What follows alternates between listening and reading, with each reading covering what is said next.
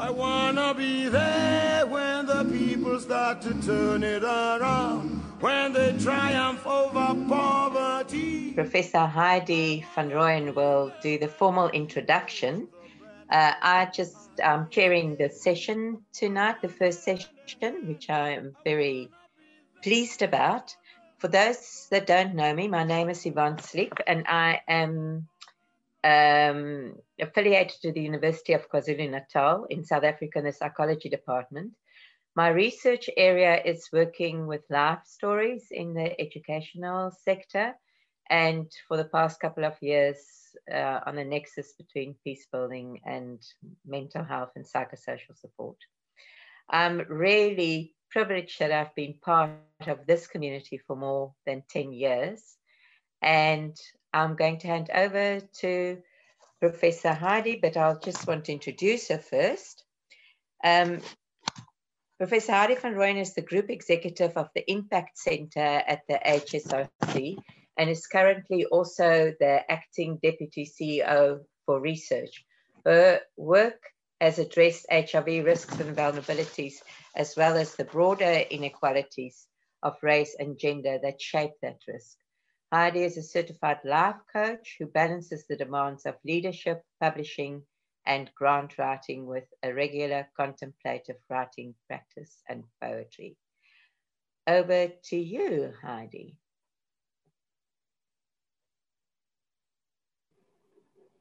Uh, welcome, thank you. Thank you very much, Yvonne, and thank you everyone. So, you know, like I was so ready, and then suddenly Yvonne was starting to introduce me and I couldn't find my notes. Uh, it's typical how this happens. But just to say, um, a very, very warm welcome to all of you from the N F R. I was looking at the chat and we saw the registration list, and I can't even begin to say all the places uh, that you come from, from here in South Africa, from Canada, from the U S, in various places, in Australia and New Zealand.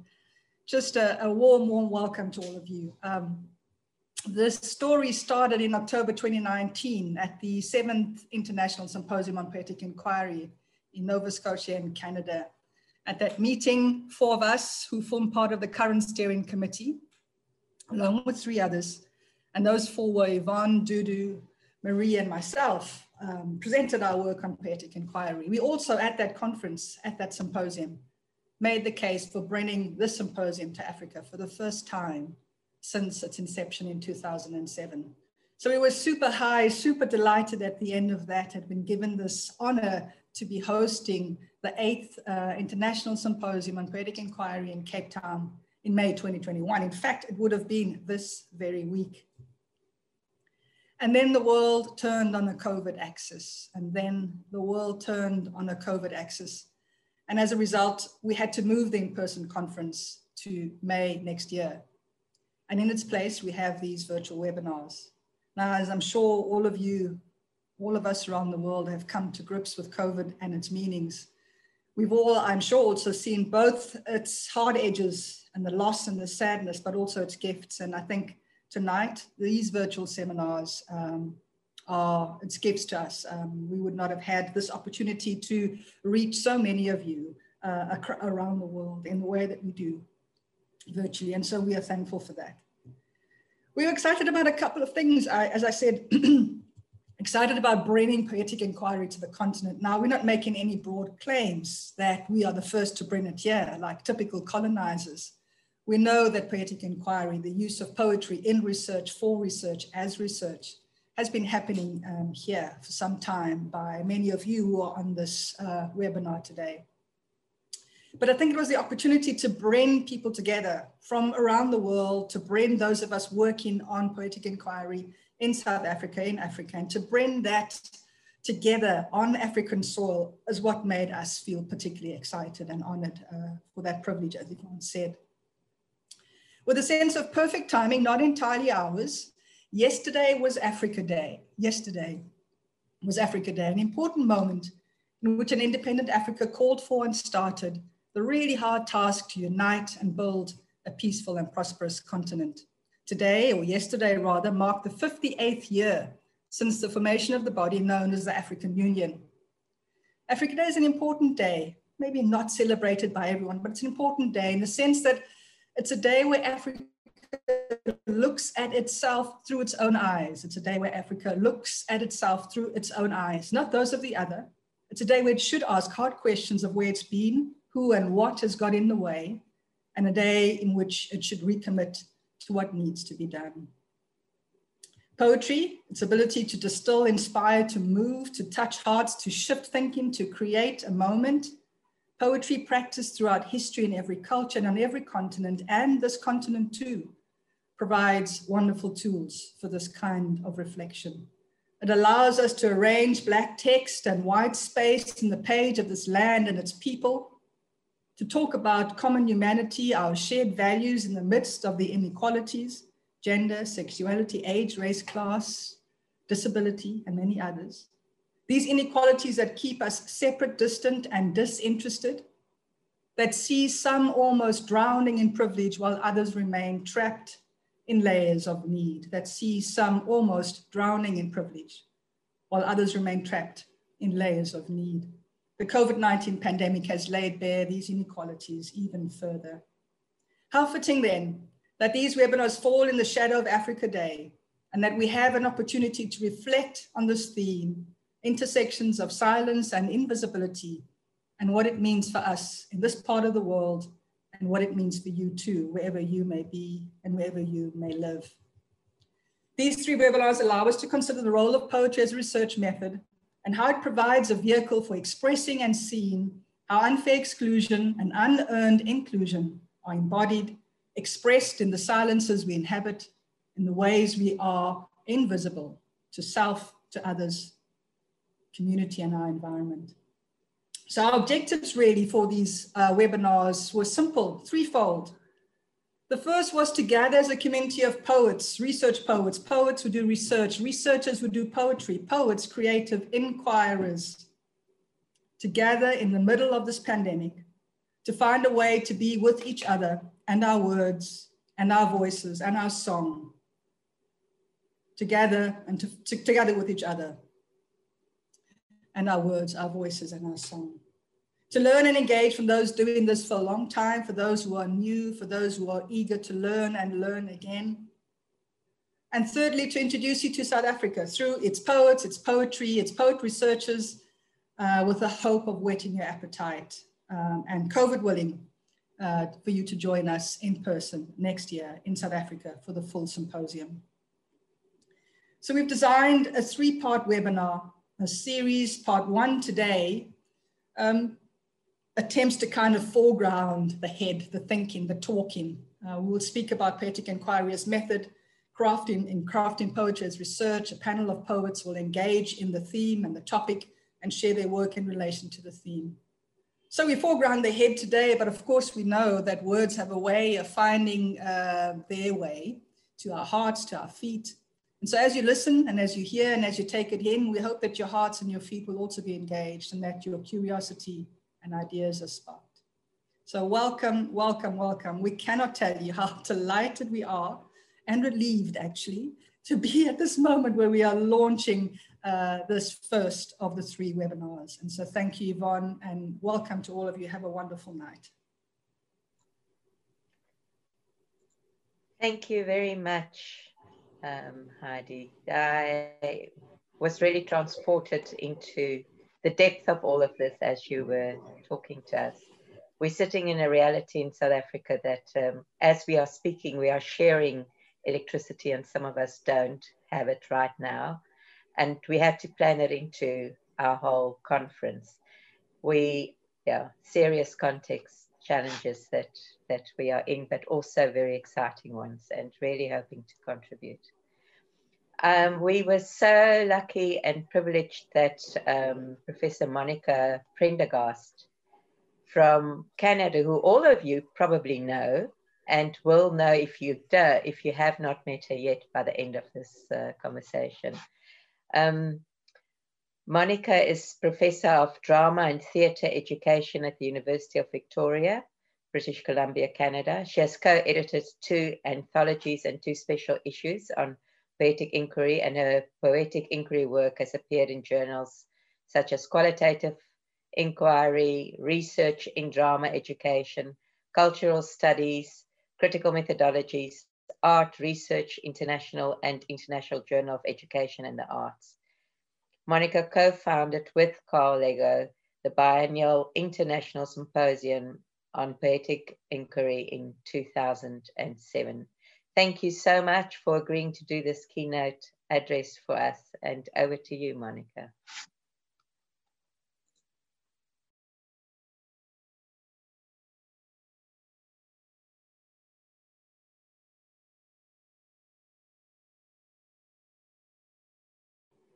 You unmute, Monica.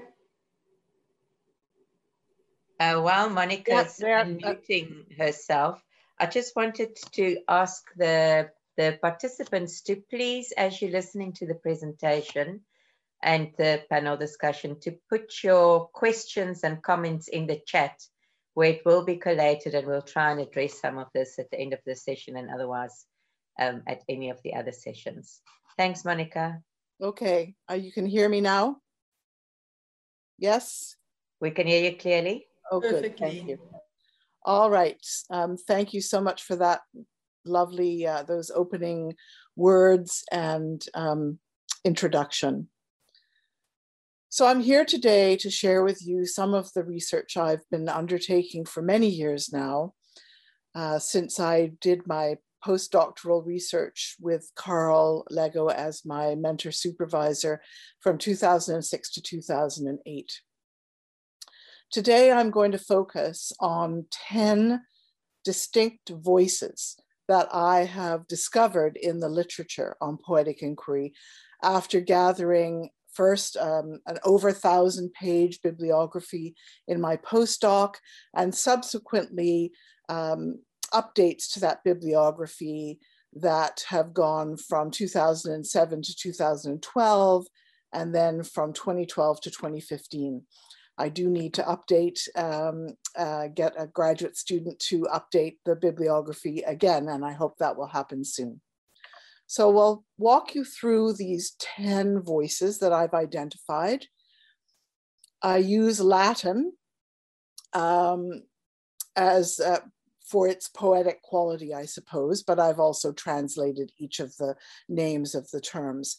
And to give you a quick illustration of each of these voices, I've uh, included short excerpts from my own poetic inquiry work, um, and also um, uh, in, in some cases, uh, excerpts from other people, other poetic inquirers.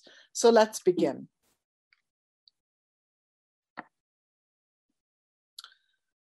The most dominant voice in poetic inquiry is the autobiographical or autoethnographical voice. In my first bibliography, uh, almost fifty percent of the entries I was able to code or, or consider as uh, autobiographical or autoethnographical voice. And so here is um, a snippet, and I think that that fact remains the case as time moves on. There are still uh, plenty of, of examples in the literature of uh, autobiographical or autoethnographical po poetry. So here's a, a snippet from a publication from twenty fifteen, when I had performed um, a play about the, a solo play about the American peace activist Cindy Sheehan, and I performed it in high schools. So it was a, a peace education project. So this is um, the end of one of the poems. I sit in the camping chair under the Texas sun in a high school auditorium, desiring an end to war and the empty deaths of thousands upon thousands under the desert sun, thousands of miles away. I may, may I, sit here forever, talking with these students, dreaming together of peace.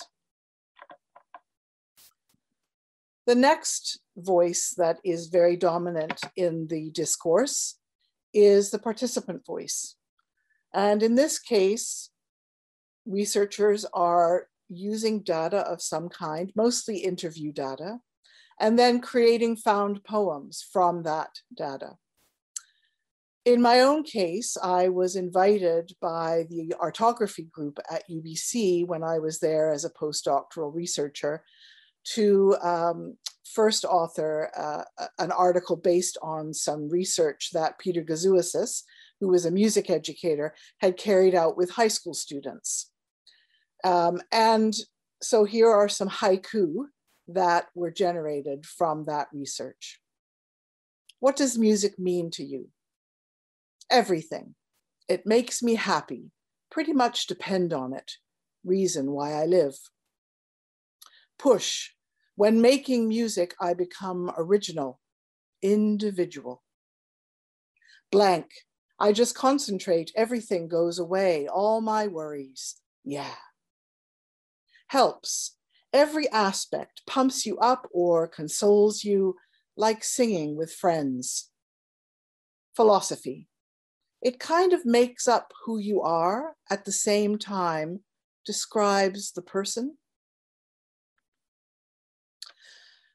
The next voice in the literature is vox theoria, or the theoretical voice. And in this, um, there are substantial examples actually in my own dissertation, where I chose to present my literature review as a sequence of found poems. Now, this example is from a more recent publication, um, and this is in a lovely collection I highly recommend called Poetry, Method, and Education Research. This poem, this uh, set of poems came from my frustration that education was always being framed as a social science, whereas my experience of education has always been a very artful one as an arts educator. And so here's one uh, short example from this set of poems. Likelihood. There is no more likelihood, no more a likelihood of finding a recipe for education than finding an infallible method for making painters or poets. Now this one's kind of fun. I was struggling with formatting, and at one point the title slide flipped upside down, and I kind of liked it, so I kept it. So the next voice in the literature is vox poetica. And these are poems about self or writing or poetry as method. So in terms of self, that might be poems that are aware of um, the fact that one is writing poetry. So this is a snippet, um, a selection of pieces from a long found poem that I published in Qualitative Inquiry in twenty fifteen, based on one of the updates to my bibliography. I wonder whether the poets laugh at our hesitant, apologetic understanding of poetry as research, when they have always known it as the only kind of truth that matters, that we can ever hope to know. I want to be on the stage, and I want to be hidden under the chair at the same time. Poetry is when I lift my brown hemp skirt in the packed metro car, show some striped types in tights in orange, rusty red, and plum purple. But my fun, flushed face and toes are only a dream of a dream I told you about just now, like writing some poem.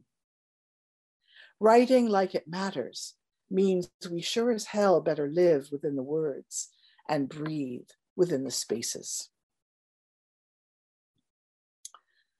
The next voice I identified in the literature I call vox justitia.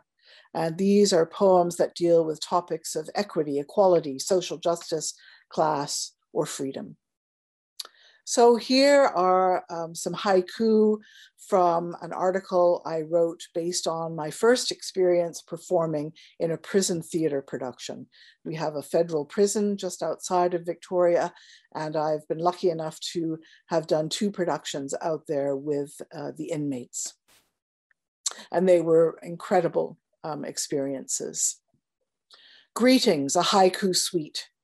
I shout out hello to each and every one by name. They are seen. I see them as men who have come to this place and dream another one. They have given much grief to others, victims, yes. Still, I grieve for them. What more can I do? I cannot fix them.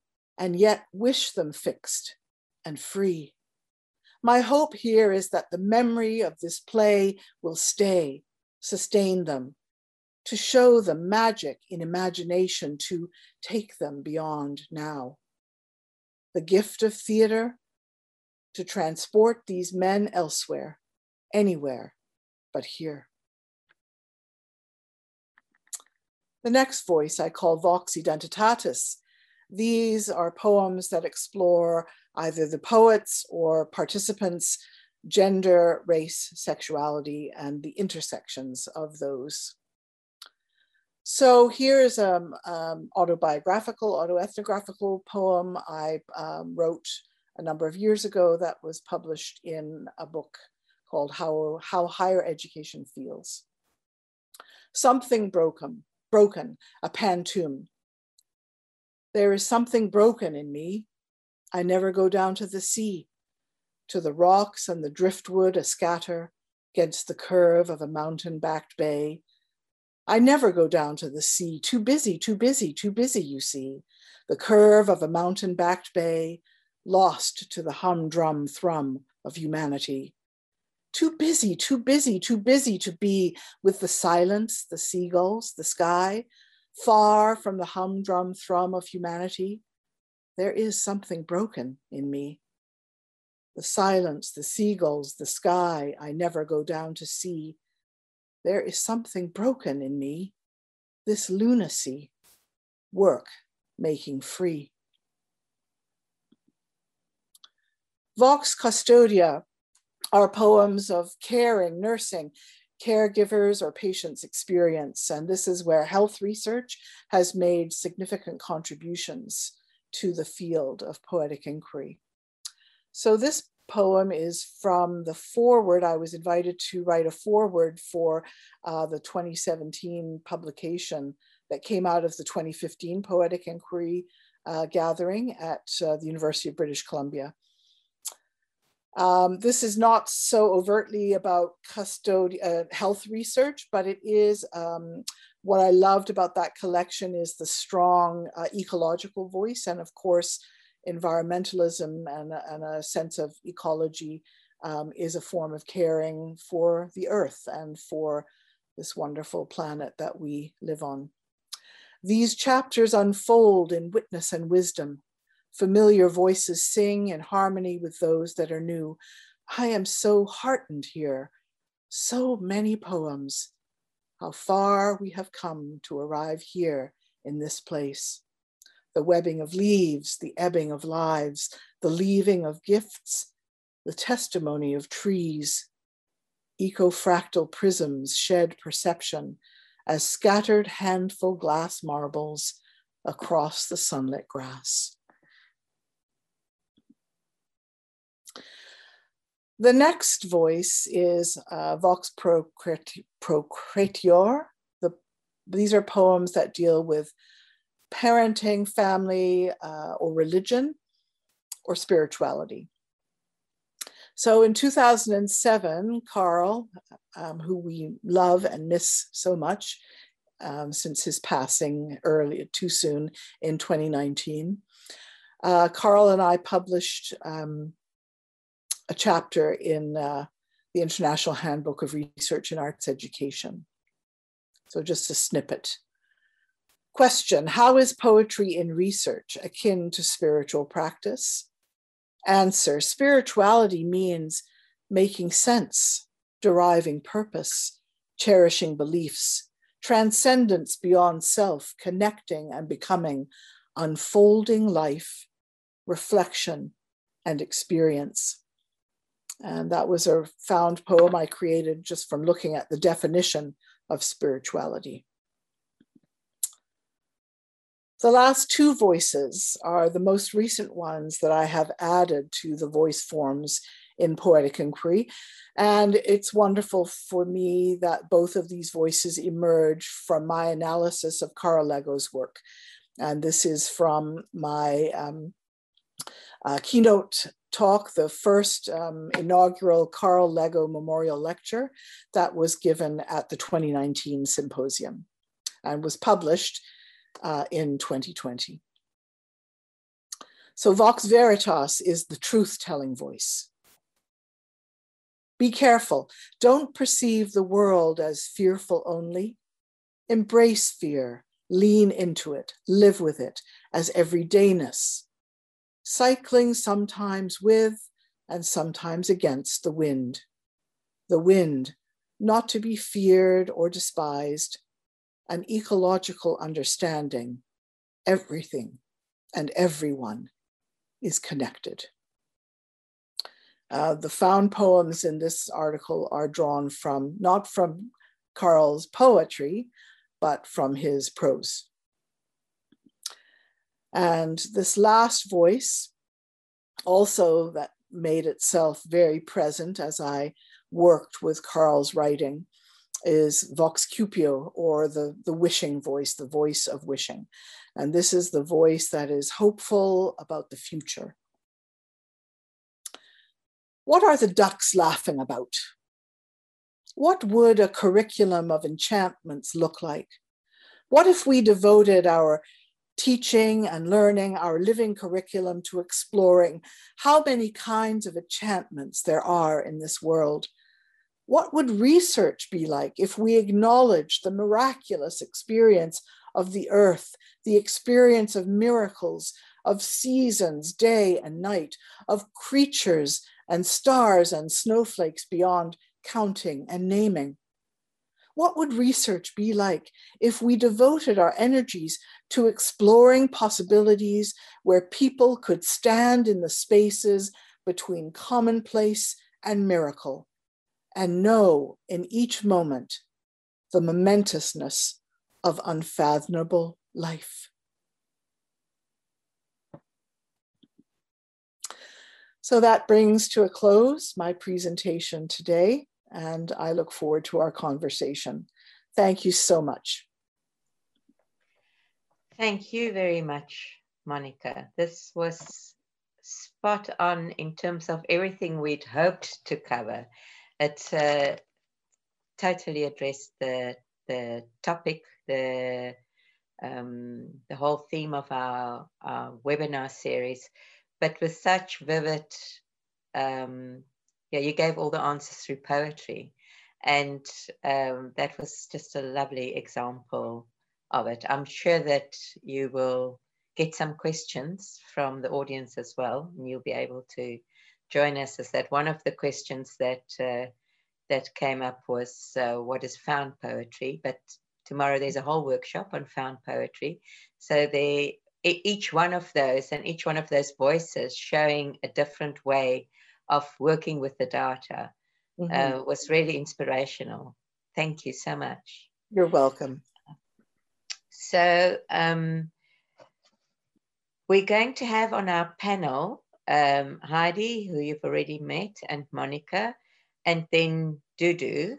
Uh, Doctor Dudu Zile Glowu is a postdoctoral fellow, uh, fellow at the African Center for Migration and Society, the University of uh, Witwatersrand. She translated her PhD on Zimbabwean migrants' memorials of Gukuraundi violence in Johannesburg into poetry to access a wider and non-academic audience. She held the Newton Advanced Fellowship two thousand eighteen until two thousand twenty at the Centre of African Studies at the University of Edinburgh. Welcome to our panel, Dudu, as well. Um, yes, I am actually going to ask uh, Dudu uh, as an opportunity to give a response to what struck you about Monica's presentation, just to start the conversation. Thank you. Thank you, Yvonne, and um, good evening to everyone joining us. Thank you so much, Monica, for, for that presentation. Um, first off, I, I love lists and order. And, and so when you when you introduced your talk with ten, ten voices, I was really excited to follow through those ten voices. Um, and I was also struck by the way in which you used Latin um, in terms of structuring. And that, uh, for me, really um, made me think about language and the way in which, um, so when we're thinking about language, there's academic, there's English, but also there's the genre in which we, we write um, academic English. And, and poetry all, like really breaks almost all the rules when we think about subjectivity, when we think about the, the way in which um, academic texts are supposed to be this unquestionable, this is what it is, there's, there's no questioning. And I, I really enjoyed the way in which um, your, your presentation centered the voice, um, and the way in which poetry allows for different kinds of, for you to, to, to write in different kinds of voices. Um, and also as I was listening, I was thinking in my work, um, as Yvonne spoke about that, I translated my thesis into poetry. Part of me translating into poetry was for me to find that voice that was more authentic. So part of the background to my thesis is that I was an insider, outsider researcher. And so I had this pressure of the academic world and the kind of thesis I'm expected to write. But also as an insider, outsider, I was aware of what um, the, the Zimbabwean migrants that I was, I was researching, the kind of text that they wanted produced. And so poetry for me allowed that in-between voice, um, the autobiographical, ethnographic, in which I could put myself alongside the participants, but as well as centering the participants' voices in different ways, like speaking about found poetry, um, analyzing interviews in a way that, uh, analyzing an interview into a poem in a way that really centered participants' voices, um, and also showed the work that I was doing as, as, as a researcher, analyzing what people had said. So I thank you so much. I'm still going to go back to the different voices. I was actually thinking yeah. It will be interesting to go back and look at the different poems that I have written and how, what are the different voices that are coming out in those spaces. Thank you. Thank you, Dudu. Um, before you respond, Monica, I was just um, wanting to ask Heidi um, if she wanted to add to the conversation there. Yeah, no, just very briefly. Thank you too, Monica. I think just uh, uh, struck by poetry and its form and its ability to, in such fewer words, convey so much. Um, so that really struck me as you went through uh, all your different voices and those poems, how they captured that so perfectly. I suppose I had a bit of a question for you, but maybe it's that's that's not what I'm supposed to do, Yvonne. But the question partly was in listing these, in finding or discovering these ten different voices, I wondered how they sat in your body. Did you experience them in different ways? So it, it felt like a quite a theoretical exercise, go trawling through the literature, figuring out these different voices. And I wondered, were there some felt senses of autobiographical or um, uh, custodia? Did, did it feel different for you, the different voices, apart from, you know, obvious uh, uh, ways in which you demonstrate uh, through the poems and in the text? Hmm. Um, sh should I answer that now, or should yes, we hold, uh, hold yes, please, okay. uh, Monica. Yeah, thank you for that that question, Heidi. It's a, it's a really um, it's a really great one, and thank you also, Dudu, for your your lovely um, words there. That's I experienced that as a gift. Um, I suppose I come to that sense of voice uh, because my my field is drama and theater. And so, of course, voice is absolutely at the heart of drama and theater. You know, we call, a, uh, we use the word audience, and, and that relates to the ear. So although theater is, of course, very visual, we do take it in, into, um, through the ear as well. But of course, drama and theater are also highly embodied practices, deeply embodied. And so when you ask about how I experience voice in a more embodied way, um, yes, of course. I mean, I, you're you're making me think back to my my my first gathering of that first um, uh, you know bibliography, which was which staggered me because I found so much more than I expected. Hundreds of, of examples, many, many more than I ever dreamed were actually out there, all published in social science research journals, not arts journals, not humanities journals, social science research journals. And I did discover that this work really uh, was started by anthropologists, in many cases, white anthropologists in, in non-white settings, uh, in Africa, in other parts of the world. And that sense of strangeness and otherness that those anthropologists experienced pushed them to poetry. And so, yes, I think there is a push, and I think we experience that push in a physical way.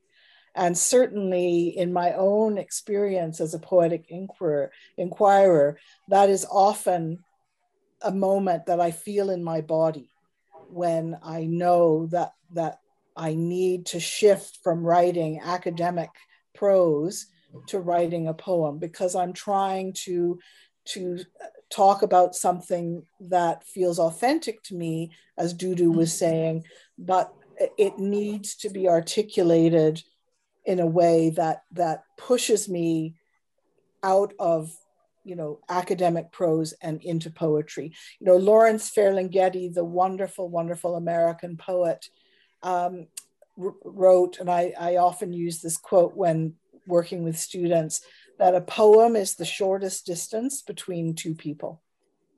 Hmm. And, and I love that. And I think that also has some embodiment in it, Heidi, in that it, it pulls people together. It crystallizes a, a thought or, or a, a, you know, a feeling. And yeah. So, yes, I mean, the great poets, the poets I absolutely love, are poets who, who evoke a bodily um, presence in their work, that it is not just kind of ph philosophical or floating up in the ether, but grounded in lived experience.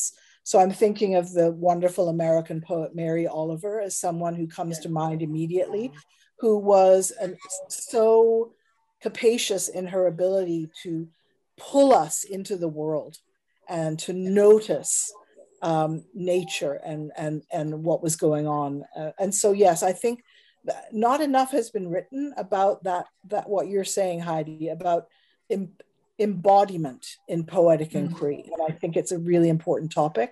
And I love that you asked me that question. Thank you. Thank you, Monica. Um, while you were talking, I was also thinking again of, of Um, decolonizing voice, um, as you were in the examples you were using, and I wondered what um, Heidi and Dudu um, thought Africa or African researchers could add to the field of poetic inquiry.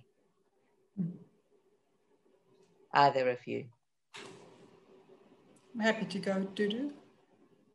Uh, yeah, and so I think I was also struck by that as Monica was talking there about um, anthropologists uh, being pushed to poetry uh, uh, many years ago. And in, uh, one of the things that has, has, has, has kind of really stayed with me as I have embarked in the space of working with poetry and doing poetic inquiry, um, I think if you look at the, the The song that we played kind of gave you a sense of the kind of circumstances and conditions by, in, under which we live, the, the extent of the marginal, marginalization, discrimination, the sense of otherness, of sometimes uh, not enough voice in the right places.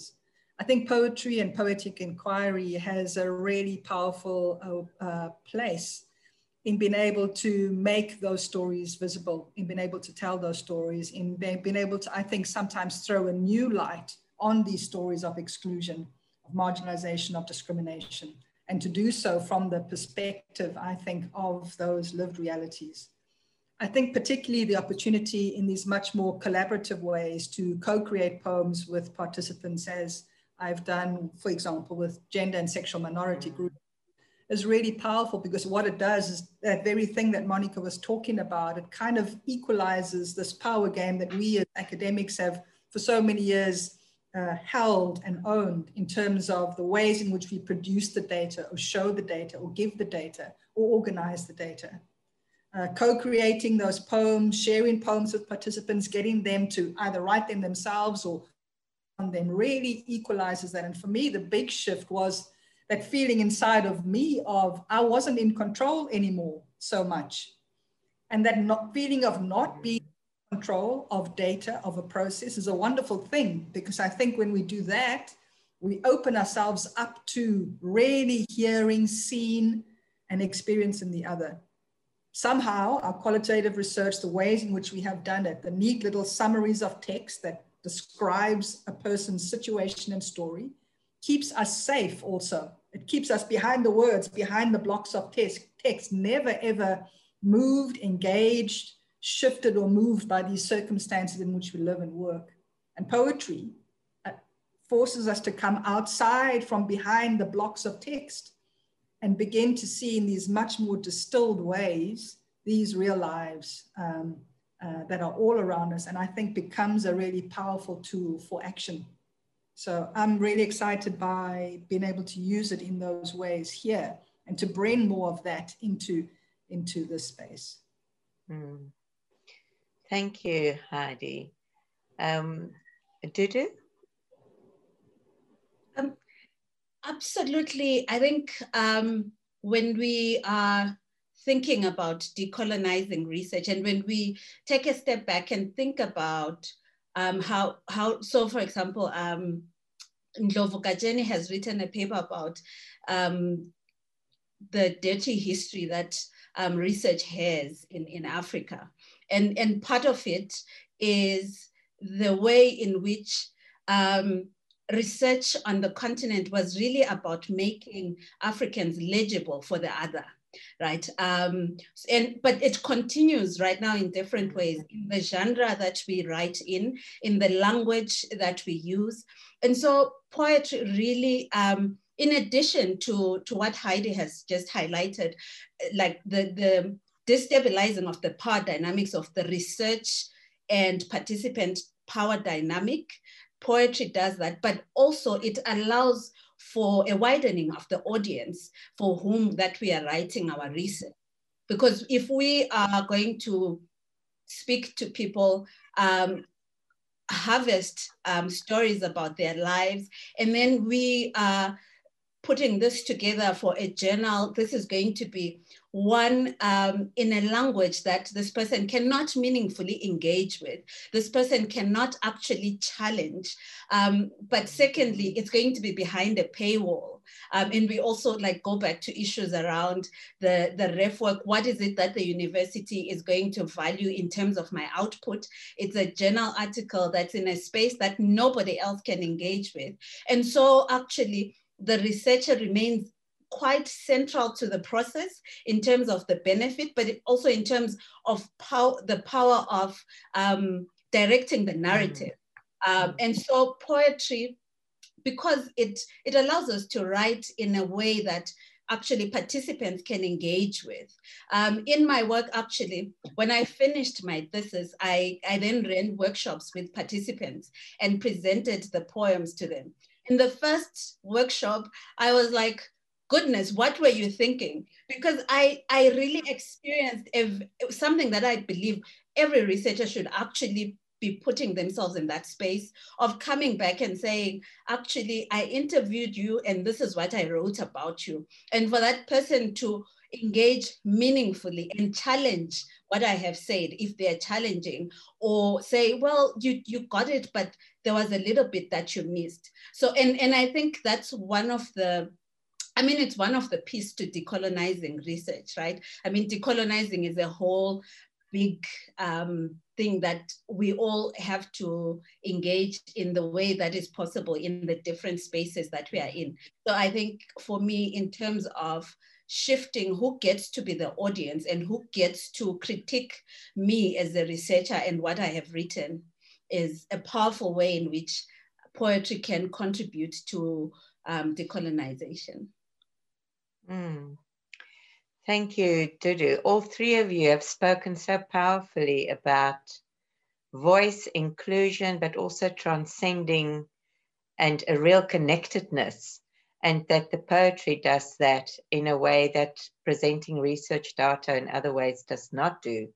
But one of the questions that came up in the chat as well is, so if we are in education settings, in academic institutions, um, I know that's difficult in, in Africa, but maybe the two we can speak about that from South Africa, and you can also, Monica, whether the places in which your poetic research is published, whether that's actually acknowledged by the institution as a scientific piece, and that you're sitting on that, that edge um, all the time, like contemplating, this is so important, this is, this really is the data speaking to me. I want to bring that out because, as Monica said, it's the shortest distance between the researcher and uh, the participant and audience voice. But what if it doesn't give you your credit outputs that you're supposed to produce as an academic? Any one of you to answer. No, I can go ahead, Dudu. So I have, I have actually, perhaps it's been, it's been the the gift of of being naive. I have, I actually have um, an article in Afri- uh, African Studies Review, which is um, a, a social science Um, journal that actually has a found poem in it, um, and so for me, I because of for me ethically, I feel that I need to be pushing the envelope of what is acceptable.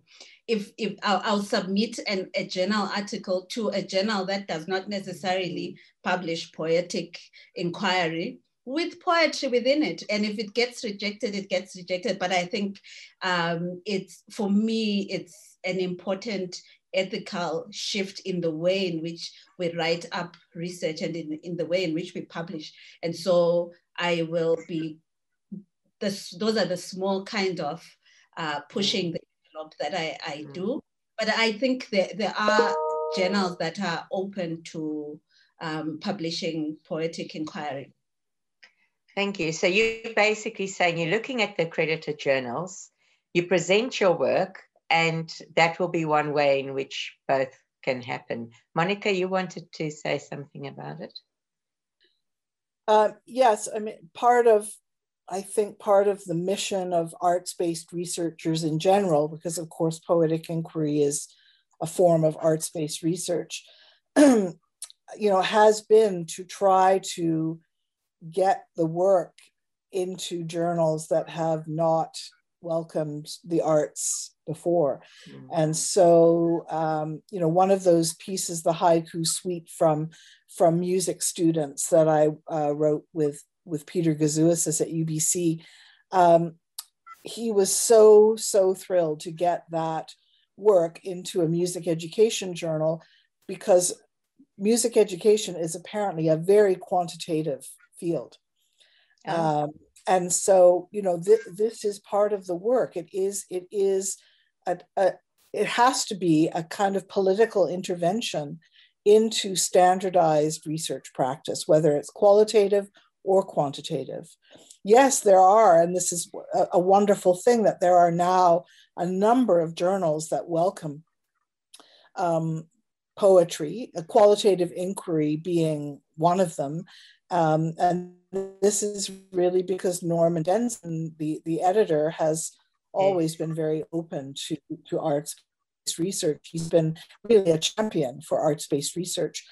Um, but there are other journals. So when I first published poems in Research in Drama Education, which is the number one ranked journal in my field, that was a, a huge victory for me, because there had never been a poem published in that journal ever before. And now I've gone, I think I've published poems three or four times in that journal. And so this is part of the work that we are, you know, we need to advocate and we need to fight for space in, in these uh, academic journals. And we need to show these peer reviewers that this work does as much, if not more, than a more standard academic article.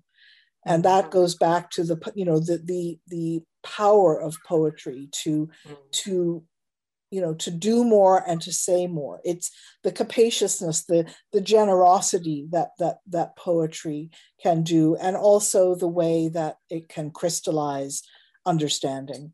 So um, these are these are battles worth fighting. Um, and um, but certainly, you know, Qualitative Inquiry is a very highly ranked journal. And so, you know, it's a wonderful um, space to for people to publish their work. Mm. Thank you, um, Monica. It's really nice to hear um, the process, the journey that has gone into this. And yes, the victories have to be celebrated, and the advocacy role um, and pushing the envelope, as Dudu says, is really important. I wondered, Heidi, from a research institution, um, you have really taken this methodology to heart. How is it viewed, and um, yeah, what impact is it, is it having on the research institution and vice versa? You muted. Mm-hmm. Sorry, yeah. Yeah, no, so I think it's been really interesting. We've done a couple of things uh, around this. So moved around the country and trained um, a lot of my colleagues in um, poetic inquiry, and particularly how to work with data, whether it's transcript data, whether that's literature, and, and to generate uh, and to and to develop uh, found poems, which is partly what we'll do tomorrow in one of the workshops. Uh, and so it's been really interesting. I think for me, it's interesting on two levels. The one is this advocacy point that both Monica, both Monica and Dudu are making. Uh, but I think linked to that for me is, I believe, um, a greater challenge to us as, as academics and researchers, and a kind of a recognition that that role is shifting, that we cannot no longer be satisfied with just putting something in a good journal.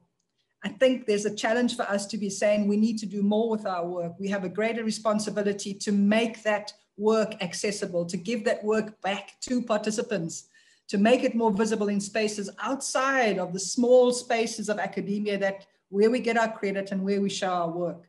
And so for me, that's a really important piece alongside, and I'm not saying I'm not being strategic. We all want to get ahead in the ways that we need to get ahead in our respective organizations, and we have to push that and continue to do that. But I think we have a bigger responsibility to also much more widely disseminate our work and speak to others. And poetry allows us to do that in really, really powerful ways. And then just lastly, when we, when we did this exercise around the four uh, uh, uh, sites uh, that the organization uh, works from, it was really interesting to a person what happened in that process. A, people thought, I can't write poems. I'm not a poet. I can't do that. So that's how they came into the workshop. And then to kind of watch this process as people start to take dead interview data or transcripts or a reading or text, a, a bit of text from a novel, anything, any text. And that process of being able to kind of take that and to create something from that and to see what happens. And for a lot of those who came with research data, there was that feeling that I talked about in the beginning, that sense of, I'd become a bit immune to this very group that I've been working with, gender and sexual minorities, issues around race, around violence. I've become immune, even though I've been doing this work for so long, perhaps because I have been doing it for so long. And the poetry and the creating of the poems from the data did something for us too.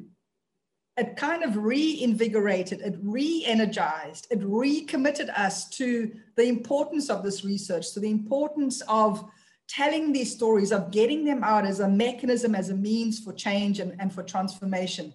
So it shifted us. I felt like I, in the last three years, have been much more energized, and my colleagues too, in just being able to see this data with fresh eyes, with poetic eyes, I think, um, and, and the real power and value that comes from that. Thank you, Heidi. Um, all of you have spoken about how, how simplifying the data makes it more accessible, deepens understanding, and can even lead to transformation. Unfortunately, we have to leave it at this. We have to end this session so we can have a five-minute break before the next session starts.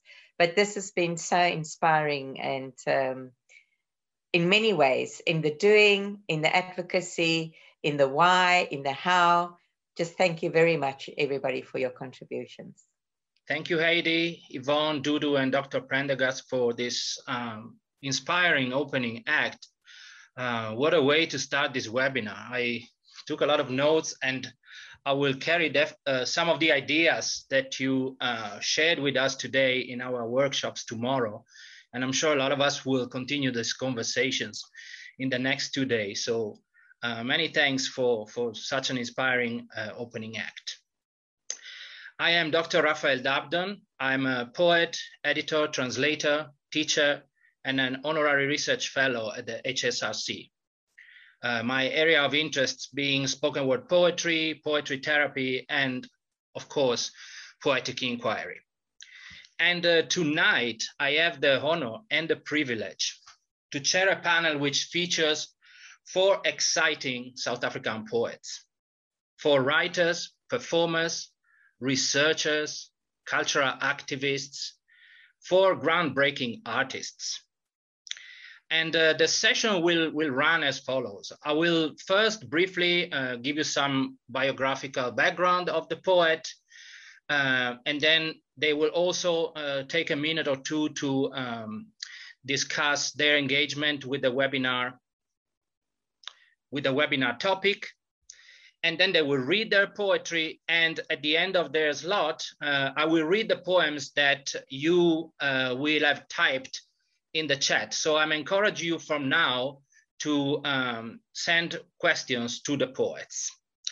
Okay, but uh, without uh, further ado, I want to introduce our first guest poet, Jelem Simang. Jelem Simang is a writer, educator, and photographer living in Tswane, South Africa. Their poetry work has been long listed in the Soy Plucky Poetry Anthology twenty eighteen. And their poem, Born to the Grave, appears in the recently published Years of Fire and Ash, South African Poems of Decolonization. Jelle is a strong believer in the spoken word space as a way to further the oral tradition, to push against the confines of silence and elaborate the unsaid through physicality. As such, they took part in the prestigious Word and Sound Slam in twenty eighteen. And the Tswane Speak Out Loud competition in twenty nineteen, positioning as a finalist in both competitions. In twenty twenty, their goal of winning a slam finally came to fruition when they won the Poetry Africa Slam Jam, the first Poetry Africa Slam Jam. They recently performed at Constitutional Hill at the Basha Huru Festival and made appearance, appearances here and there in the South African open mic space. They were a guest on the late Maisha Jenkins show, Living with Jazz and Poetry. They appeared on the show again shortly after her passing to speak to the new host, Quaz Root. Jelle is also a professional editor and proofreader who works closely with the established Impepo Press publishing house. Jelle's works explore gender, sexuality, abolition, and freedom. Welcome to our Poetic Inquiry webinar, Jelle. Ciao, Fratella. Thank you very much. Thank you all. Um, good evening, everyone. Uh, thank you all for coming out tonight.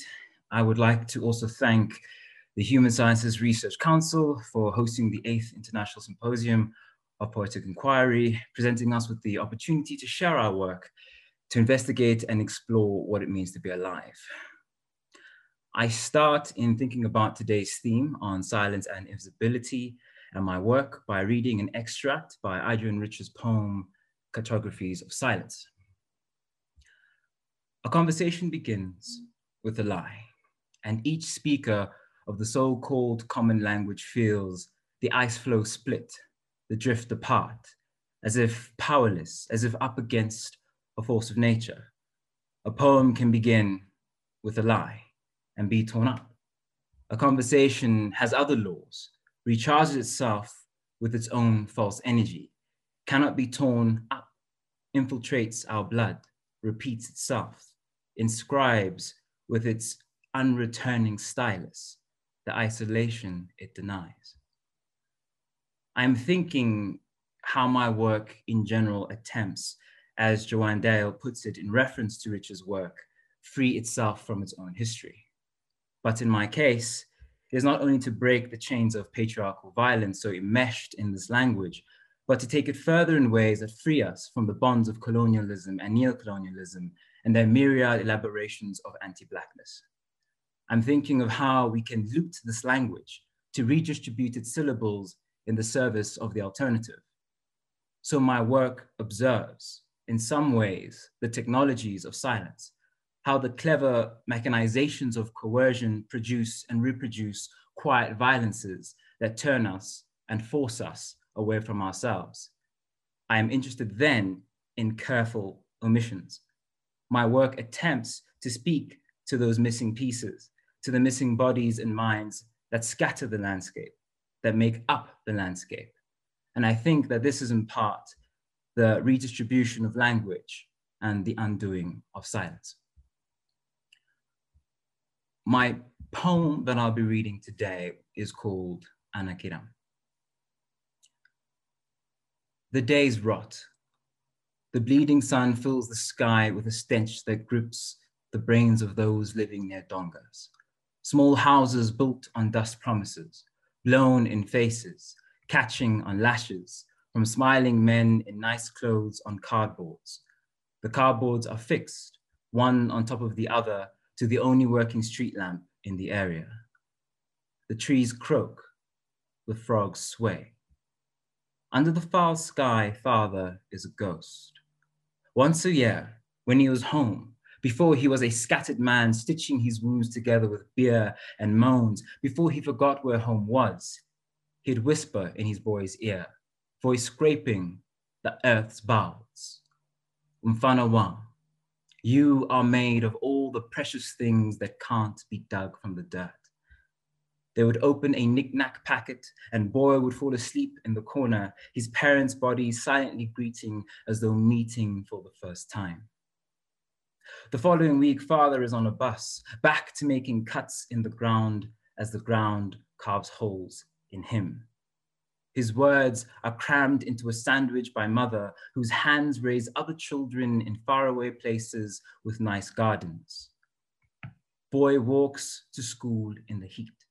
In the distance between home and class, he learns how to divide, learns he can't eat his bread whole, learns how to ration his father's voice to stave off the hunger of longing, learns how to break into fractions, how to scatter. Boy leaves himself in places. He forgets his left leg under a desk at school, his arm under the croaking tree, his stomach at the foot of the street lamp. On the weekends when mother could come home, she finds him as a head. A day comes when the other boy with a gap-toothed smile finds the leg he forgot at school. Other boy says he noticed boy crawling, hands him his leg with a giggle, bird laughter gliding between his gap. It is the first time boy hears music. He dances home on two feet. There are nights when a dog with a man's body stops by the house when mother is not home. Dog pokes its sharp snout round the house, smell of brandy and tick mixing with its coat. Dog says it's looking for food. Dog asks when mother will return. Dog's eyes are feverish, feral, flaming, mad. Boy gives the same reply, angazi. Dog slips out into the night. Boy pulls out a tin tub, pours cold water in, climbs in. Blood unfurls in the water from between his legs. Boy is grown, and mother is ill. She stutters the name of the husband who forgot where home is till it froths down her cheeks into her graying hair. The doctors say she is bewitched and give grown boy in purple to burn. Through the smoke, grown boy sees father's shadow on the wall. He knows where he'll find work to support his mother. Grown boy takes taxis to a distant place called Anakiram. For months, he and other grown boys are lowered down the earth's ribs. Grown boy splits the ground looking for father. Every snap of a silver bone is the forging of an answer. There comes a day when father's scream is heaved out of grown boy's chest in red. In the dimming light, grown boy looks like a ghost. He sleeps for years in that shivering night. There is a rumbling in the boots and soles of the other grown boys. They are tired of how the sky weighs heavy on their bones, tired that the only thing left breathing is their misery. So they march, lightning in arms, hurricane in legs, anger in hearts. Hearts broken up by the stutter of other grown boys gripping police rifles. An unseen old man kneels, weeping. His one gnarled hand grips his stomach, pushing back his guts, while his other holds the shattered skull of a boy, a knick-knack packet crushed in his hand. Thank you.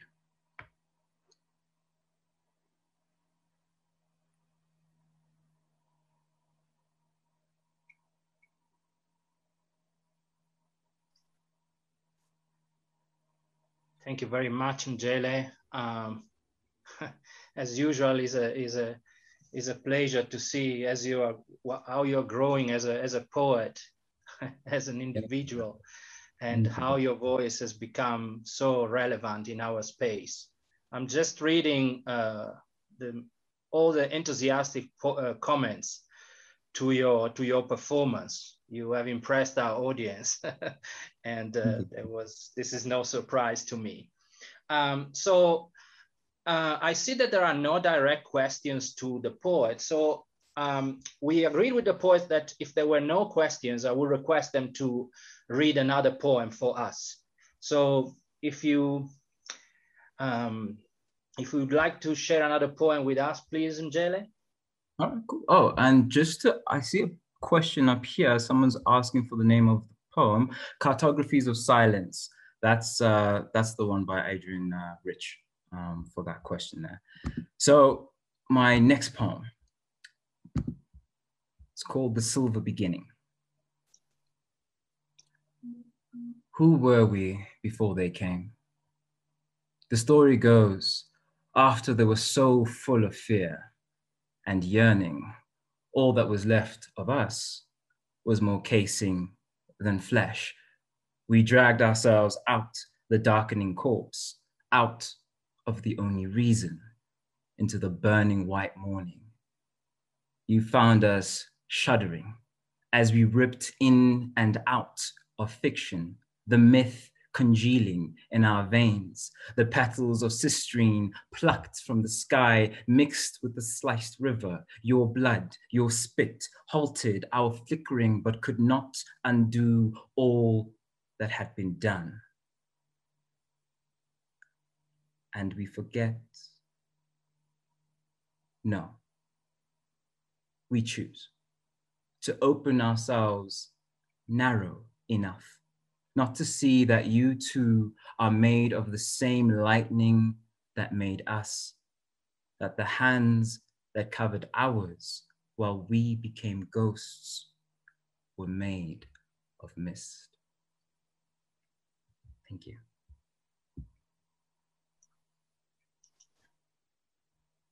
Thank you so much, Fratello. As I said, the comments speak uh, by themselves. Um, So powerful. I haven't cried in a webinar in a long time, riveting, and they go on and on and on. So thank you very, very, very much, Njele, for this amazing opening um, reading for us. Thank you. Thank you, Njele. Our second poet is Maneo Refilo Mohale, a South African editor, feminist writer, and poet. Their work has appeared in various local and international publications, including Jalada, Prafrock, The Beautiful Project, The Mail and Guardian, Spectrum dot Z A, and others. They have served as a contributing editor for the New York Times and I D, among others.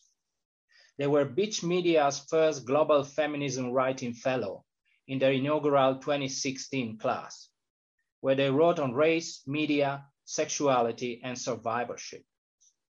In twenty seventeen, they were managing editor of Platform Media, where they also served as acting arts editor for The Mail and Guardian for four editions of M and G Friday, and later moved on to be a senior media coordinator for arts and culture at Collective Media. They've been longlisted twice for the Sol Plaki European Union Poetry Anthology Award, and their debut collection of poetry, Everything is a Deathly Flower, was published with Uhlanga Press in September twenty nineteen. In twenty twenty, they were shortlisted for the Ingrid Jonker Poetry Prize, the youngest finalist of the year. The floor is yours, Maneo.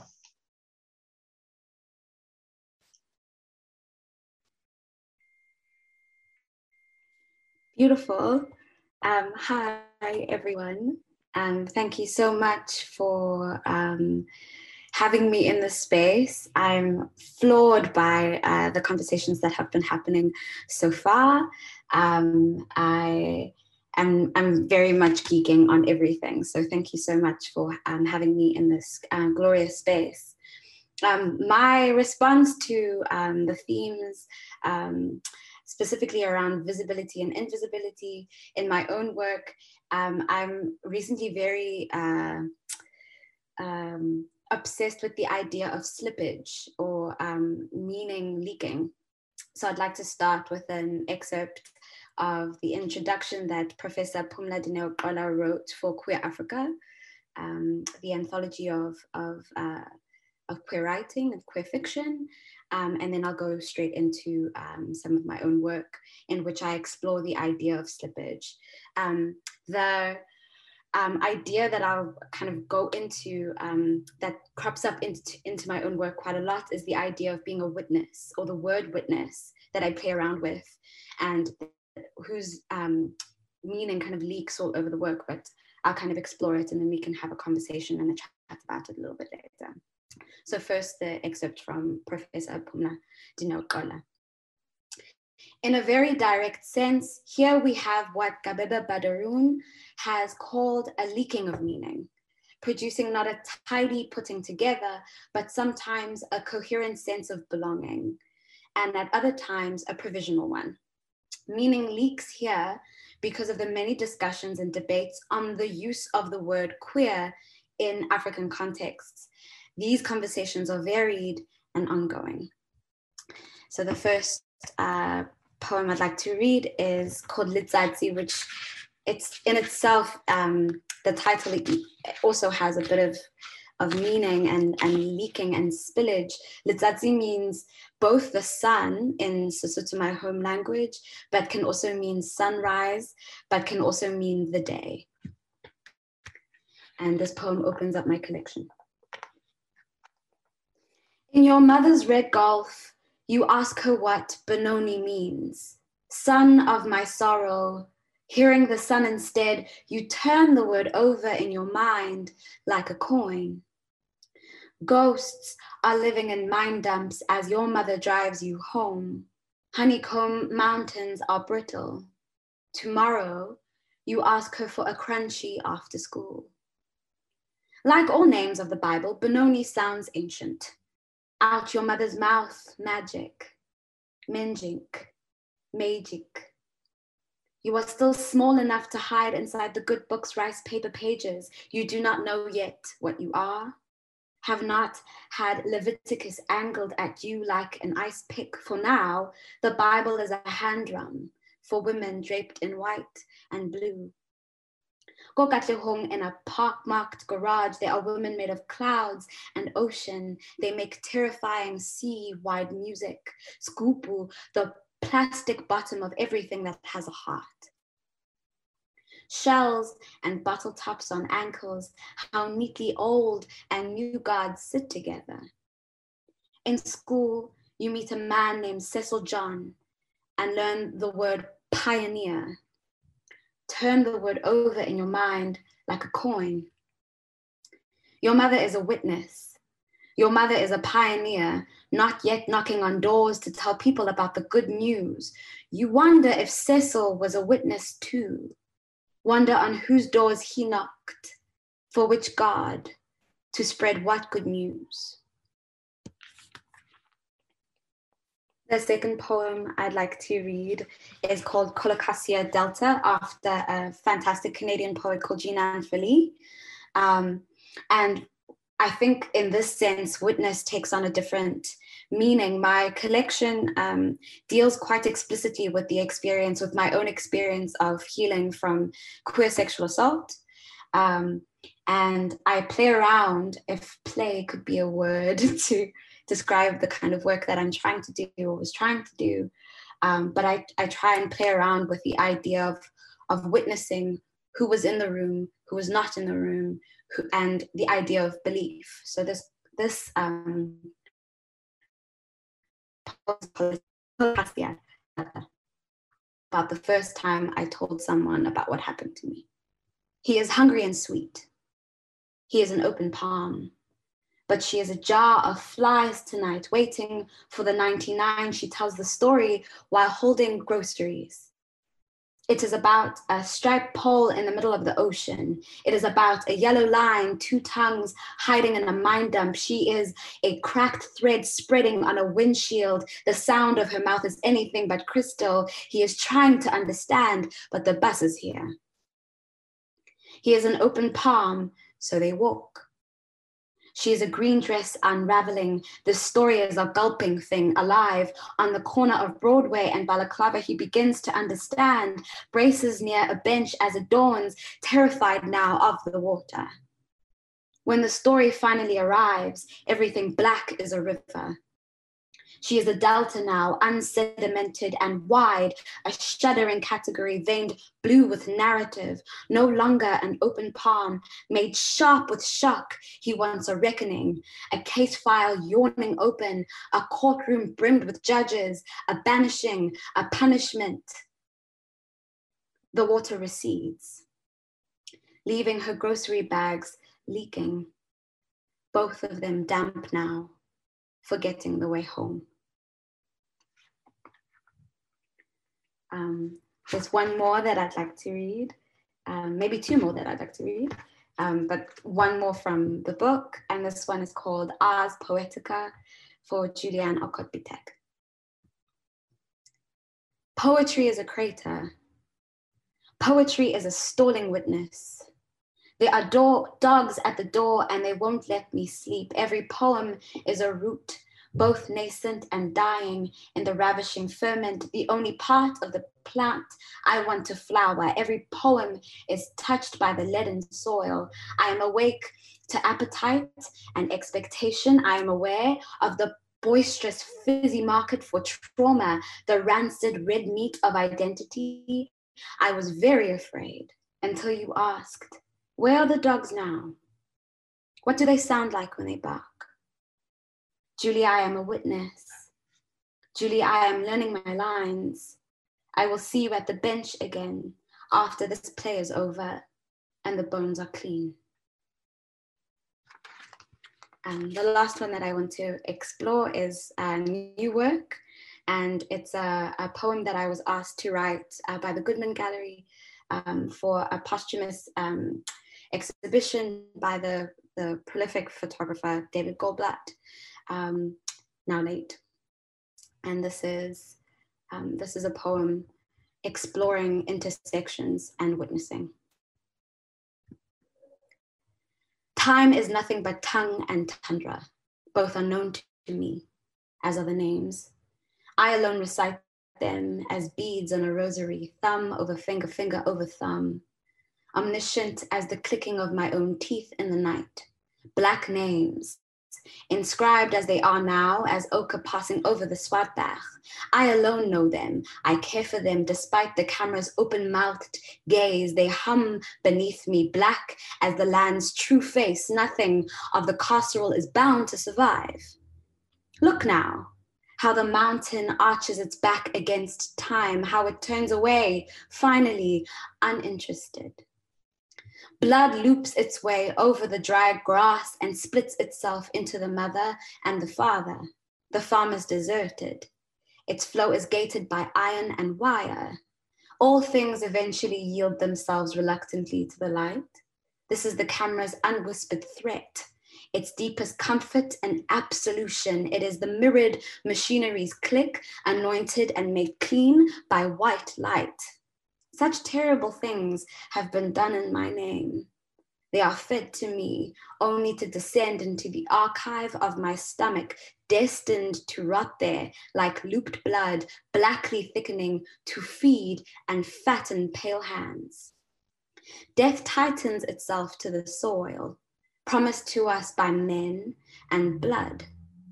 It is the only ribbon that binds the desk to the dust, the spine that straightens both. The same jackal that ran its ears through the fynbos is strung up by its back paws on barbed wire. Isn't this interesting? Whispered to us, close as a lover's teeth, imminent as the secret of my own tongue, they have left the jackal hanging like this as a warning. This is what they do, she said, but only to me. They have nowhere to dump their pain. It is as blue as that asbestos from Owendale that blows itself over our beds at night. It is trying to kill us slowly. It is the horror hiding in everything that they have done. They have eaten the earth. They have swallowed our songs. They have burned our ancestors' eyes. They hate the land that even now claims us back as our own. A record tries to remember, but the black earth spits him out like a seed. He cannot discard himself, so he looks around and manipulates the light. He does not know of the ocean that churns between history and memory, between what happened, what is happening, and what we capture of it. He does not care. Through a, fi- a thin fence, he searches for his own face, fixating on a pig's heat, unaware of his own discovery. Instead, he hums, "Look here, isn't this interesting?" A child's finger resting on his little lip like a bee. A mother's earned and unowned halo. Black hands over white plastic tugging braids into existence like poems.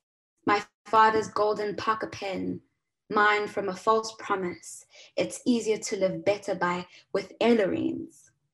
Bachendaal's obsidian monument broken into two and then two again. How dare you say that there are no angels in this part of the sky? Thank you. Thank you so much, Maneo. It's the second time I see you reading and the second time you're giving me goosebumps. And uh, I see it again that there are no questions, but I read just for you. I share some of the comments. Radiant poet, riveting word alchemy. Poetry is political. Fabulous Maneo, the ones we dreamed. The ones we have been waiting for, here they are. I can feel this poem shaking my bones. So your poetry has been very, very well received. So thank you, thank you very much for inspiring us with such profound and well-crafted pieces, Maneo. Thank you very much. Our next poet is Doctor Peter Odendaal, a poet, performer, translator and editor. His debut collection, As of Hien, Bergehold, Hier, Gefuen, Het Nie, translated As If No Mountains Have Ever Lived Here, published by Tafelberg, won the twenty nineteen Ingrid Jonker Prize. His poems have appeared in various local and international journals. He was the director of, of In Zinc Poetry from twenty fifteen to twenty nineteen. A poetry organization based in the English Studies Department at Stellenbosch University. Along with Anel Petersen and Bongeni Nomkonwana, he is the co-editor of the translation anthologies Many Tongues, published in twenty thirteen, and Converse, published in twenty eighteen. Odendaal holds a master's degree in sustainable development and planning from Stellenbosch University and a PhD in creative writing from the Queensland University of Technology in Brisbane. His practice-led doctoral research focused on how collaborative multilingual poetry projects can sound relations to ground, soil, land, and water in Manhound and Cape Town, respectively. Peter has recently moved to Makanda to take up a postdoctoral fellowship at Rhodes University under the Maneo Writers in Residence program. Welcome, Peter. Thank you so much for the introduction, Raphael. It's a big privilege to share um, some of my work with all of you tonight. Um, I just want to say a few words about the theme um, before I go into the poems. Just that, um, as Raphael mentioned, uh, when I was working with In Zinc Poetry, we uh, that was really my first engagement with intersectionality and poetry and how they kind of um, work together. Uh, we had monthly multilingual poetry events in, in Kaimandi, where people from different backgrounds and using different poetic styles would gather and uh, you know, share their stories with each other. Um, and there I really understood the dynamic, uh, you know, began to understand the dynamics of uh, the poetic event as an intersectional encounter, right? Uh, a space for gathering where people can renegotiate their sense of self and traverse the boundaries between self and other um, because of, and sometimes in spite of, um, language. Uh, more recently with my um, PhD research, Um, I just want to uh, share a bit of the work that we did in Cape Town. So I was working with the poets uh, Luanda Sindapi, Tony Stewart, and Afifa Umar, and we um, did a series of five workshops uh, in different water bodies in Cape Town. Uh, within this was in the context of the ongoing drought, um, and so we had uh, workshop facilitators Um, To, that helped us to um, conceptualize and explore different relations to water in Cape Town, uh, whether it be spiritual, economic, uh, physical, emotional, and so on. And then uh, we produced a, um, a, a play called What the Water Remembers um, from that. And I, I, I would like to share um, just uh, one poem that, that I did as part of this process, just to give you a background. Um, this poem was written um, during a workshop hosted by the Africa Water Commons Collective um, in Salt River, and they were sharing with us their first-hand experiences of the drought as it was happening, um, especially with regards to these uh, Bluetooth water meters that the City of Cape Town had started installing in working-class communities' homes, which essentially switched off the water after they had used three hundred fifty litres each day. Um, and so this, coupled with um, Uh, extracts from articles that were also speaking about the drought and people's relationships with water, I combined all these different texts into this uh, found poem. This then is how far we've traveled from the source. When blue top water meters restrict the flow we need to replenish ourselves. When today's washing is rinsed tomorrow. When gardens go yellow and hands dirty. This then is how we ration our three hundred fifty litres before it runs out, how public toilets are locked at four, how learners are forced to bring water to class, how elders wander around asking for a sip to drink their chronic meds, how we let the brown mellow because the meter is ticking while diarrhea seeps into the foundations of our house. This thing is how others fill pools with mountain water sold by residents for koi ponds and jacuzzis, jumbo baths and water features. This then is how boreholes are sunk into a rock belly to suck her dry through obliging straws of steel when leaking pipes and rivers have already blackened her stomach. This then is how we drink the consequences.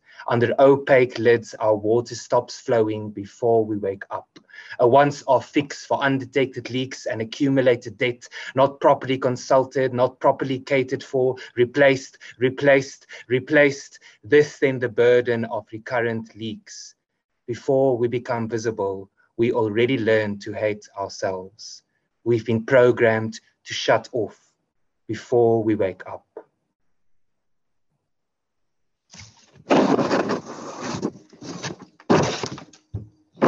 Okay, this um, second poem was originally written in Afrikaans uh, for the Poetry and Human Rights Project, uh, which was recently uh, took place. Um, and uh, participants were asked to, to write a poem based on the South African Bill of Rights.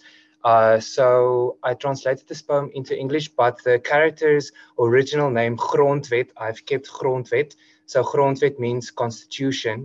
Um, but also literally in Afrikaans, it is the law of the land. Um, and so I like the sound of grondwet, but I also think that it makes it very clear, you know, where um, our collective freedom actually um, as a country lies, in the grond, right? In the soil, in the land. Um, and so just one more note for those, uh, for the international um, delegates, I'm using the word boere at the end, uh, which uh, is a colloquial Afrikaans word for the police. Grondwet rises and washes their face with the water they got before sunrise from the tap at the bottom of the street. They're twenty-five years old, but you wouldn't guess it if you stared into their rainbow eyes that don't know color or gender or creed. They see their skin in the mirror, a tie-dye bodysuit in ebony and sandstone, caramel and amasi. They tell their reflection, we are human and we deserve dignity. They're covered in tattoos of the Bill of Rights, a blueprint of their ancestors' dreams for them. Everyone has the right to light from ear to ear, but the words disappear behind the mask they put on to sidestep death. They walk through an empty kitchen. The text on their tummy swears food and water. The yard outside is dry, the sky filled with ash. The land belongs to none of them. The letters cover Grondwet's feet, a protected environment, housing and property. They step across the sewage in the street. Everyone is going to or looking for jobs that won't pay them enough to move elsewhere. The letters burn around Grondwet's wrists, the right to work, freedom from slavery. They get into a taxi full of people that have to be home before nine p m tonight. Freedom of movement reads the dream on their thigh. The horse radio claims a new curfew. Grondwet gets off at the parade, where two homeless kids huddle around a fish and chips parcel. Grondwet's arms are patterned with children's rights that they can't read, the right to family care, to shelter, to schooling. They ascend the stairs of City Hall, stretch their pink mouth open, sing their tattoo in all tongues. The fine print on their lips distorts. Freedom of thought, freedom of speech. The crowd gathers expectantly. The letters on their fists exclaim, freedom of association. Grondwet shouts, right to citizenship. Many nations reply, right to vote. The Boere pull up, tear gas and water cannons. Freedom of assembly, the right to protest reads the couplet on Grondwet's forehead. The Boere sneer, they grab Grondwet, pin them against the sidewalk, the right to privacy on their chest against the sidewalk. Blood and water flow down Darling Street. The Boere throw Grondwet in the back of a van, lock them up without a call. The day dims behind a barred window. A constable rapes them in a cell. He is uninterested in the right to be protected against violence, encircled by a red hibiscus on their pelvis. Grondwet's many colored eyes fade, access to information on their shoulder at dusk. The words their parents wrote like shields across their body mean less and less and less. They wake at midnight, surrounded by a choir of comrades. They pour Grondwet to the brim with courage, sing struggle songs and touch up all their tattoos. Grondwet knows where they'll be tomorrow, naked and healthy, their fist in the sky, the crowd on the parade. Their tattoos will blaze with the battles of all citizens and non-citizens in the unequal morning light. And the Boere will come and Grondwet will rise. And the Boere will come again and Grondwet will rise again. And the Boere will keep on coming, and Grondwet will keep on rising.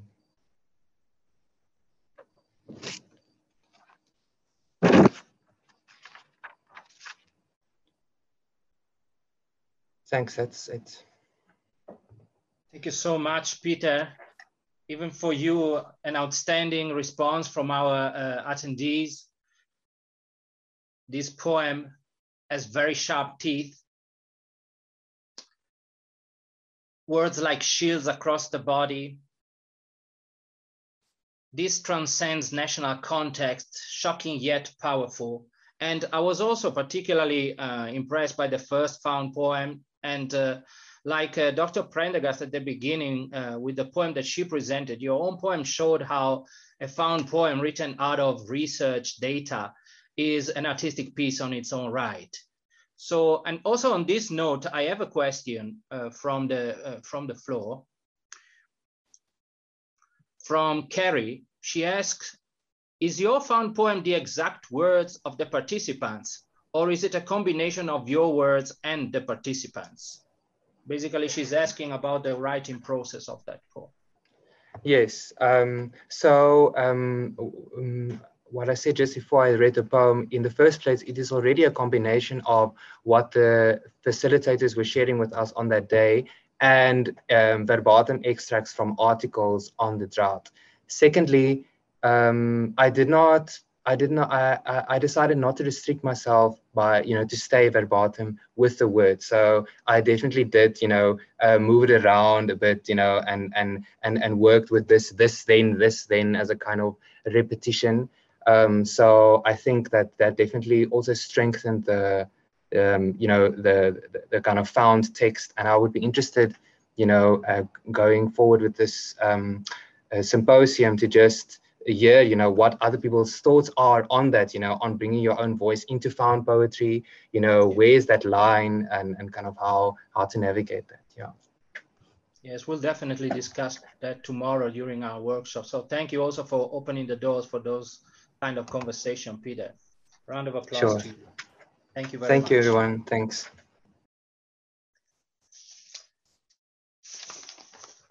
And uh, last but not least, our fourth poet, Sindiswa Buzuku, an award-winning poet from Durban. She is also a lecturer in the Department of English Literary Studies at the University of Cape Town. Having been awarded a doctoral scholarship at the Graduate School for Arts and Social Sciences, she's currently reading for a PhD at Stellenbosch University.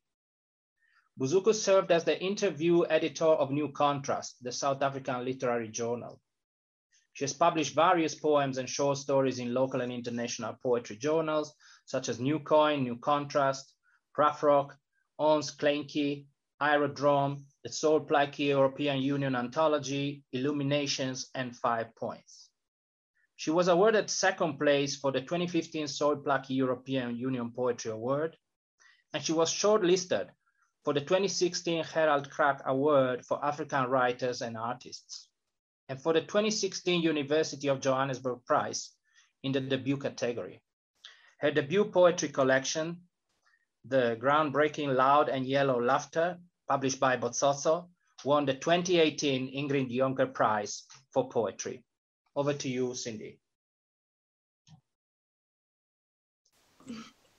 Thank you so much. Um, hi, everyone. Um, thank you to the organizers for inviting me to this wonderful, wonderful symposium. And thank you to the attendees for making the time. Um, so, To begin um, just with my relationship to um, poetic inquiry, um, I have an ongoing interest in writing that seeks to navigate the compulsion and complexities of renegotiated histories and archives. In this sense, I have an interest and an attraction that comes out of a particular need for writing that is generative rather than directive. I'm curious always of what emerges then when the rewriting and reworking of history, memory, imagination, myth, and documentary all work together, and how this working together might pull different poetic knowledges and worlds into focus and view. The point of my writing and my poetic inquiry is not to fix or ascertain. The purpose is to open exploratory and speculative realms for thinking and feeling. I will be reading three poems. Um, in a poem such as Mother's Lyric, the poetic is put to work, and central language, the central language of the poetic opens up a space to think about the outgrowth, the outgrowths of embodied silence and the syncretic poetics of bodily becoming. And in terms of silence, Um, I'll be reading Midnight in Lusikisiki, or The Ruin of the Gentlewoman, which is a poem reflecting on the invisibility of our women, the many Black women who live in the shadow of loss, who live in the shadow of what was lost at Marikana. It thinks through silence, the nature and density of silence, which is explored and excavated in order to bring out of silence an alternative, an, an alternate vocality, one that might oscillate between multiple perspectives and internal territories.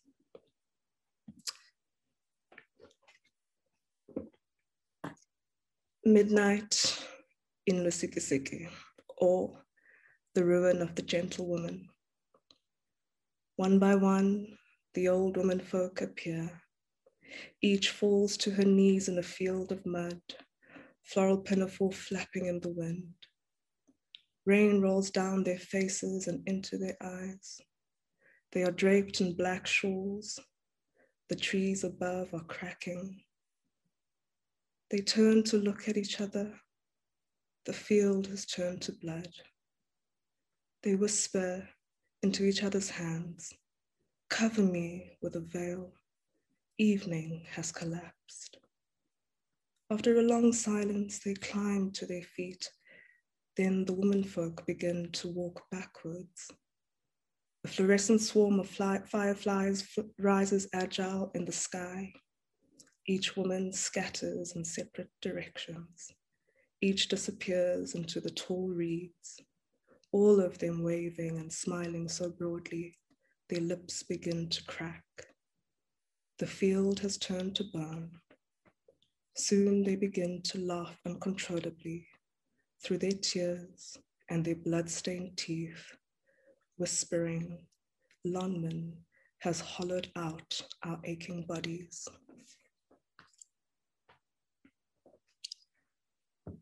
The second poem that I'll be reading is a poem called Portrait of a Mother in Indiscretion. My mother smells of indiscretion. In fact, she smells of strange things. Not camphor or zambak, not of anything familiar. My mother walks slowly, crossing the bedroom in high-heeled shoes. In my gray window, I see the sky. In the sky, the moon is round. She hides her smile behind the curtain lace and whispers, my child sees everything. I'm waiting for her to hang her winter coat. I'm eager to glimpse her body. Buttons fall away. She is kneeling at my bedside, upright, her hand on mine. It's raining. She is lipsticked and caressing my face. The moon is dead. Her hands don't feel the same anymore. The stars have gone out. I turn and bite her sad hand. She flies backwards. I am loud in yellow laughter. I whisper back. My mother wears a disguise for my eyes only. My mother is an old woman. She is no longer young. Yet I smell her indiscretion. I have smelt it on her for days. She has been laughing and smiling without restraint. And then the last poem that I will read, Um, another poem dealing with visibility and invisibility, what is said and not said, what is spoken and not spoken. Mother's Lyric One. Under two things the earth trembles, under three it cannot bear up, the barren womb. This is formation. This is a gardener. This is a man of faith. This is feverish ground. Two small burning hands held close to her breast, head on her knees, burrowed beneath the earth, my young bulb, asleep beneath the roots of bluebells. This is fevered ground. This is how the earth swells. This is the soil's hot breath meeting the chill. See the small gelatine skull, feel the soft ridges of the spine, hear the bloom of each pore. This is the form I once knew. This was the form. Where were you when I turned her eyeless face east, said the man of faith? Where were you when I rooted lilies for eyes, said the gardener? This is the bruised tongue. This is the boneless answer. This is the tightly coiled whisper. Thank you so much.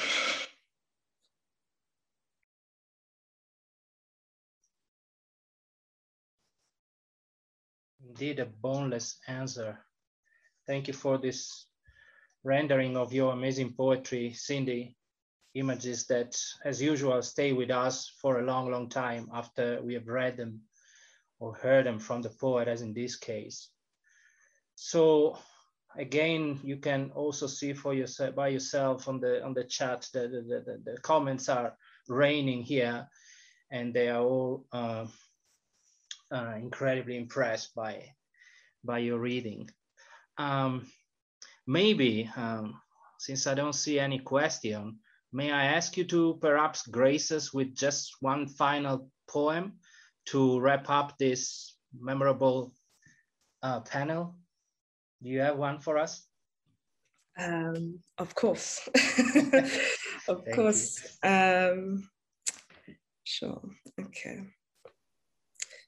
Maybe we go with, um, all right, maybe we go with this poem. Um, sorry, can't find my own poems. Um, ah, Stonewall. Stonewall, for mother. Maybe all he remembered was how you sat with him in the white rain on the stone wall where your whispers hung beneath his feet. Maybe it was your back, bare and curling into hands of half light, or the slow turn of your face against a graying sense of time. Maybe leftovers of laughter from garden strings, your fingertips rained to hold that place taut before it all slipped away from you. He went away from you with a wink and a formal bow, barefoot with trousers rolled to the knees, dancing homeward on those big dilly-dally feet. And you still sit on a wall calling for him not to grow old, shouting into fog, will you remember me? Will you remember me? Will you?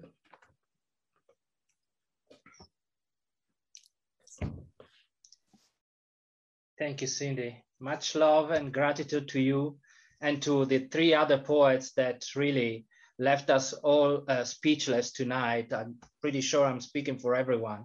I don't know if I can do this, but maybe I would just invite everyone to unmute themselves and maybe even activate the video and just let's just give them a round of applause so that you can see how much they have inspired us tonight. Thank you guys. Thank you so much.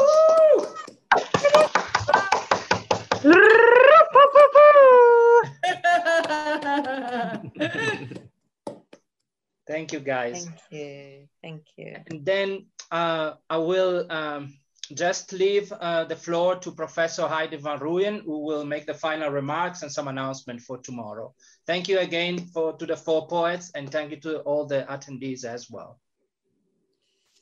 Thank you, thank you, thank you. Thank you to you, Raphael, for finding these gems. Uh, I, I think we all had moments this evening of sitting with, I mean, I, I literally felt like my heart was in my mouth. I, I couldn't breathe at points. I, had tears, I was silenced, um, moved.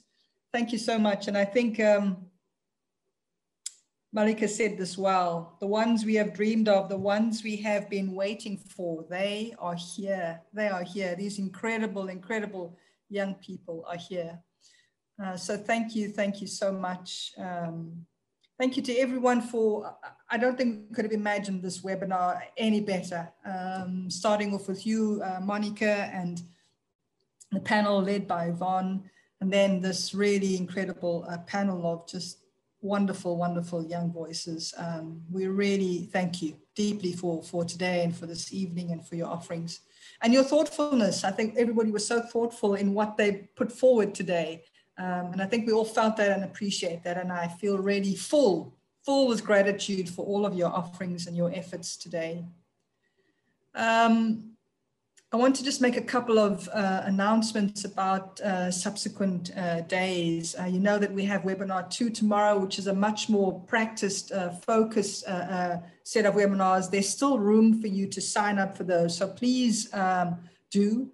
Um, sign up for them. There's one that, that kind of really focuses on the body and embodiment. There's another that provides this opportunity to bring your data uh, and to work with that. And a third that creates a bit more of an open space for you to bring your own poetic inquiry and poetry and to share that with others. So please, we'll close registrations tonight at twelve p m Uh, South African time, because we don't sleep here, to keep up with all of you in your different time zones. But please, Uh, please uh, feel free to, to, to uh, sign up for those.